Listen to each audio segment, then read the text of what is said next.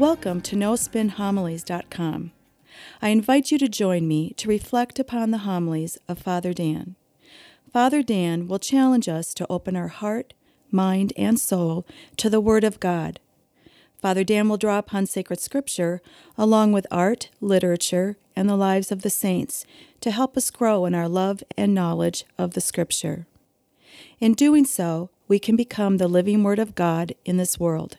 Now it is my pleasure to present to you No Spin Homilies.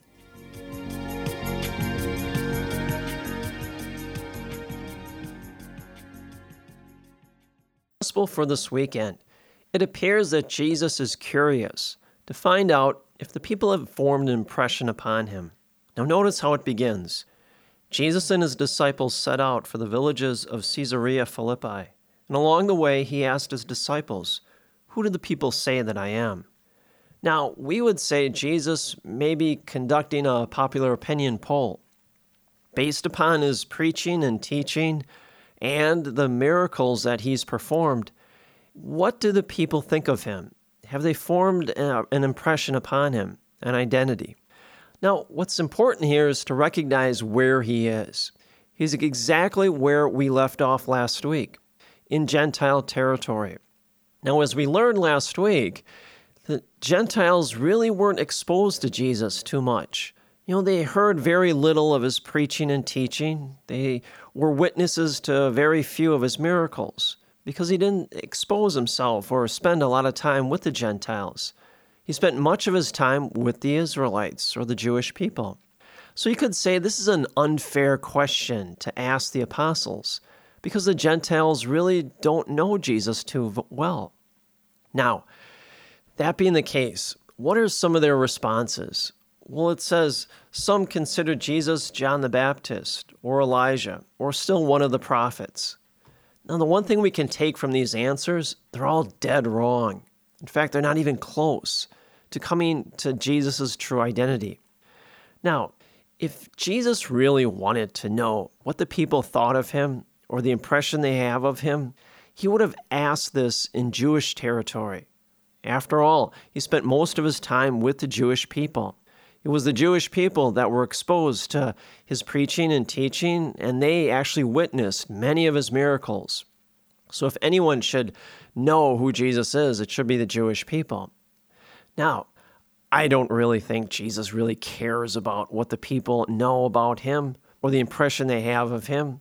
That's why at the very end of his life, he doesn't care that he picks a fight with the Pharisees and the Sadducees and that they conspire to kill him. He doesn't care. But I think what he really cares about is the apostles' opinion. It continues on in the gospel. It said, Jesus asked the apostles, But who do you say that I am? Now, this is very interesting.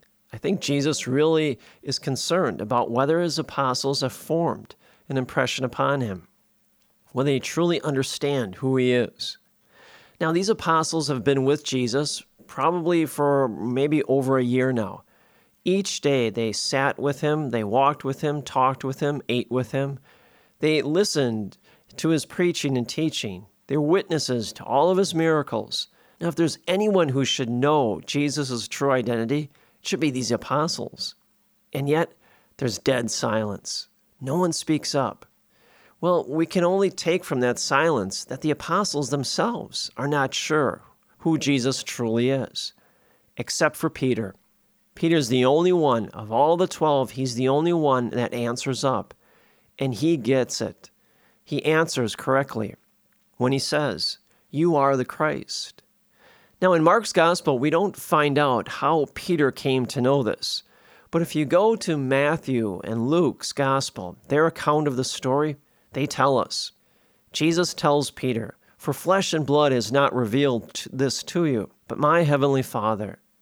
And so, God the Father has revealed this to Peter. Now, this is very important for us, very important for us to understand. Peter and the, uh, the rest of the apostles, they make up the church. And for over a year now, they've been with Jesus. You know, surrounding him, listening to him, trying to understand him and his teaching. And they make up the church. And throughout this time, God the Father has miraculously revealed Jesus' identity to Peter. because he was in the church and he remained there. So too with us. What we can take from this is that the fullest expression of the presence of God can be found in the church. The full expression of the truth of the knowledge of Jesus Christ and his teaching can only be found in the church. That's why it's so important for us to remain in the church. Now, you may say to yourself, Well, I see the presence of God in the beauty of nature. You know, I, I, saw this beautiful sunrise or sunset. It had to be the presence of God. Well, yeah, true, it could be. Or you could say, I saw the presence of God in the birth of my grandchild. Well, sure, yeah. But the fullest expression of the truth of the knowledge of who God is can only be found in the church. The fullest expression of the presence of God can only be found in the church. And in the church, we find our doctrine and our dogma, our sacraments and our rites and our rituals. That's what gives us the fullest expression of the knowledge of God and the presence of Christ in our church. That's why it's so important for us to remain in the church, now more than ever. Next month, our two parishes will host a presentation given to us by Wayne Larrivee, who is the radio commentator, the play by play person that does the Packer games. And he's been doing play by play for the Packer games for many, many years. Now, he is very famous. He's also very Catholic, too. And I spoke to him a couple weeks ago about his presentation at our parishes. It's interesting he is going to make a presentation about faith and teamwork. And what he's going to do is he's going to parallel the team of the Green Bay Packers and how it is so much similar to the team of a parish. And as we were talking, we kind of developed this analogy, you could say, for lack of a better term. Clay Matthews, who's a linebacker for the Green Bay Packers, suddenly sacks the quarterback and recovers the fumble. Well, in doing so, now he gives the ball over to the offense, led by Aaron Rodgers, the quarterback.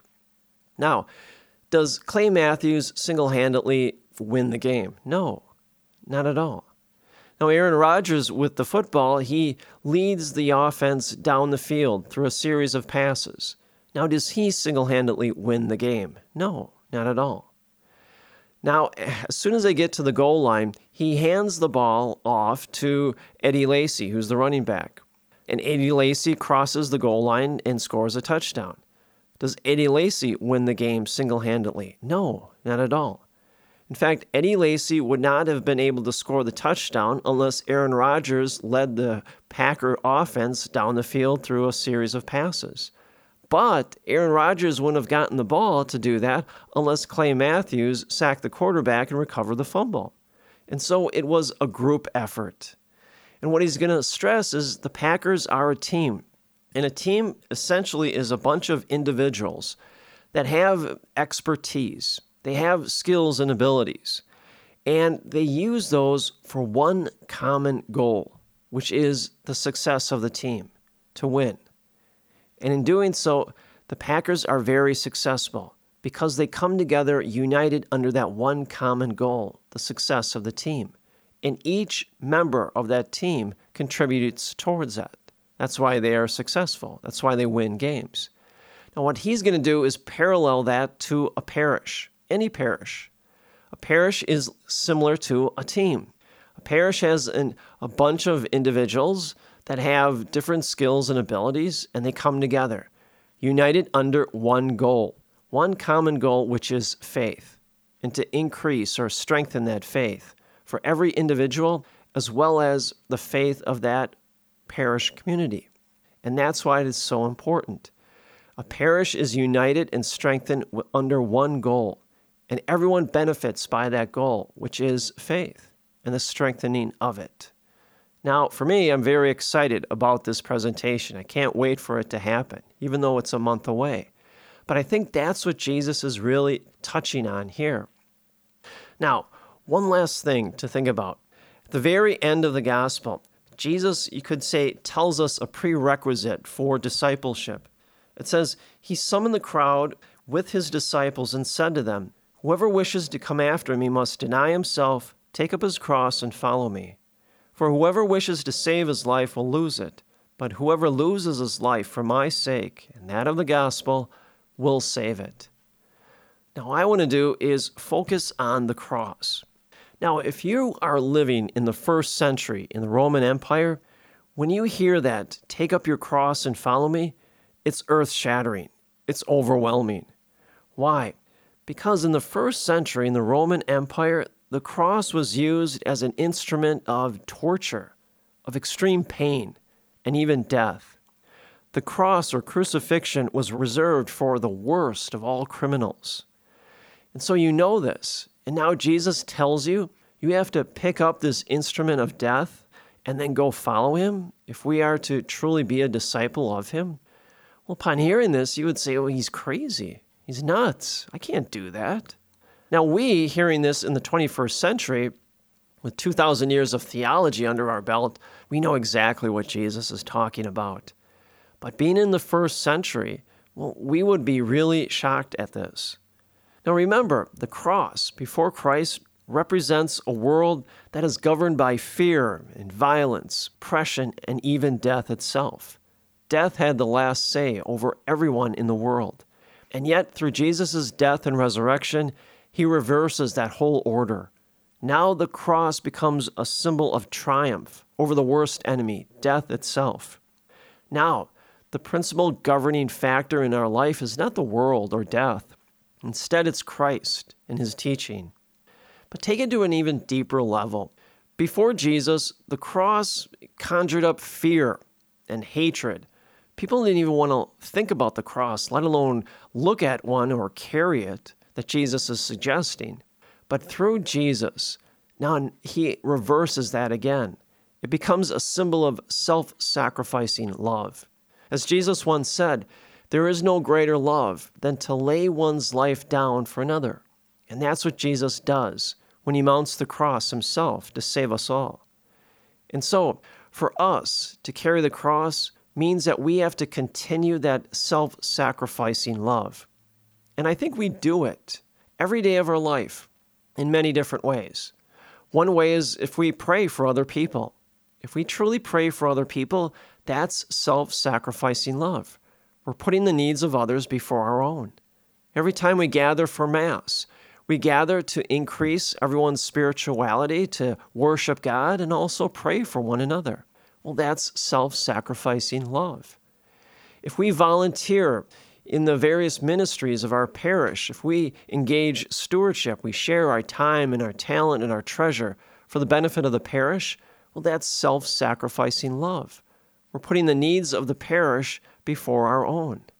And see, I think we do that every day of our life. The gospel gives us a wonderful spiritual lesson. We too must deny ourselves, pick up the cross, and follow Jesus. We do that because that's what Jesus asks us. He initiated it when he mounted the cross. Now we must continue to perform those self sacrificing acts of love for one another. See, when we do that, then we truly are Jesus' disciples. And then, like Peter, we truly know Jesus' identity as well as his presence in our life. And may the peace and the grace of Jesus Christ rest upon you always.